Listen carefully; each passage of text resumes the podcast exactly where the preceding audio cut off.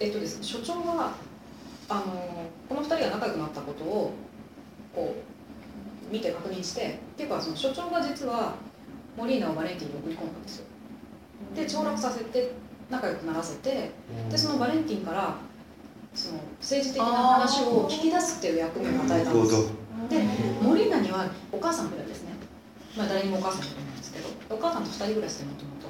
そのお母さんが病気がちでお母さんのその身の上を案じて「お前は早く出ていった方がいいだろう」とかっつってこう所長がちょいちょい落ち着きながらそのためにバレンティンをからその情報を引き出す手伝いをしなさいという手引きを所長がずっとしてたんですそれで、まあ、ある一定の時期が来た時に外の世界に送り出してでバレンティンから頼まれたことを実行しようとするんだけどっていうお話ですいろんな誤解が生じて、まあ、最終的にバレンティンの仲間に殺されてしまう。されてしまうバレンティンから頼まれたことを実行しようとするんだ。バレンティンの方を信じようとしたその所長から頼まれたことをしようとするふりをしながらバレンティンから頼まれたことをしようとするでバレンティンダブルスパイ的なそうですダブルスパイ。の話ですそこはでクモーナは誰だったの？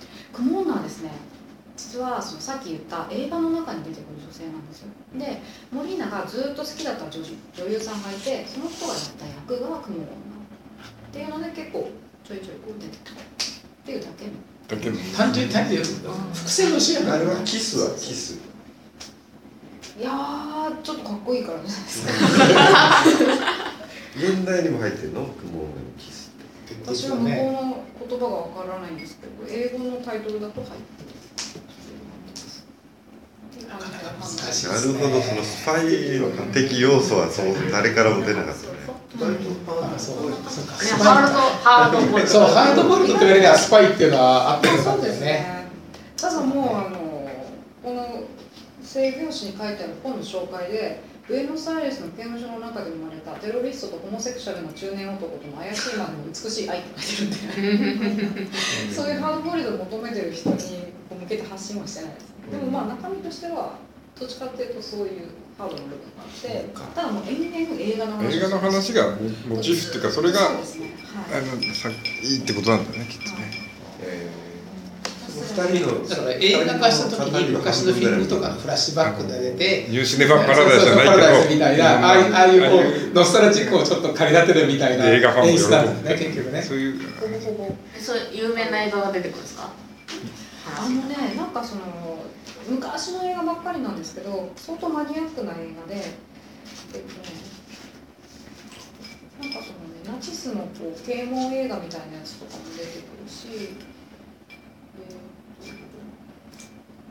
よみがえるゾンビ女とか愛の奇跡。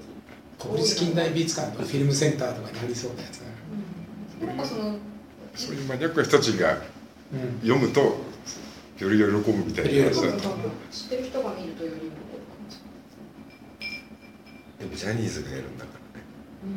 れない、ね。そのそこら辺はあれだよね。だからもっとい一般的な感じですよね。っていう感じのお話でした。このちょっと予想しにくいあラストとかだったんで、うん。まあもし興味ある方いらっしゃったら、話としてはかなり面白いです。っていう感じです。であの今からスパゲッティ言うようと思うんですけど、はい。どのぐらいお腹に魅力あります？か番組では皆様からのご感想をお待ちいたしております。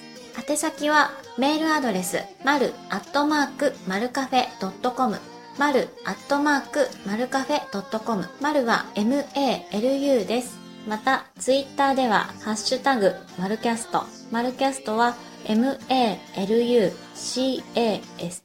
です。皆様からのご感想をお待ちいたしております。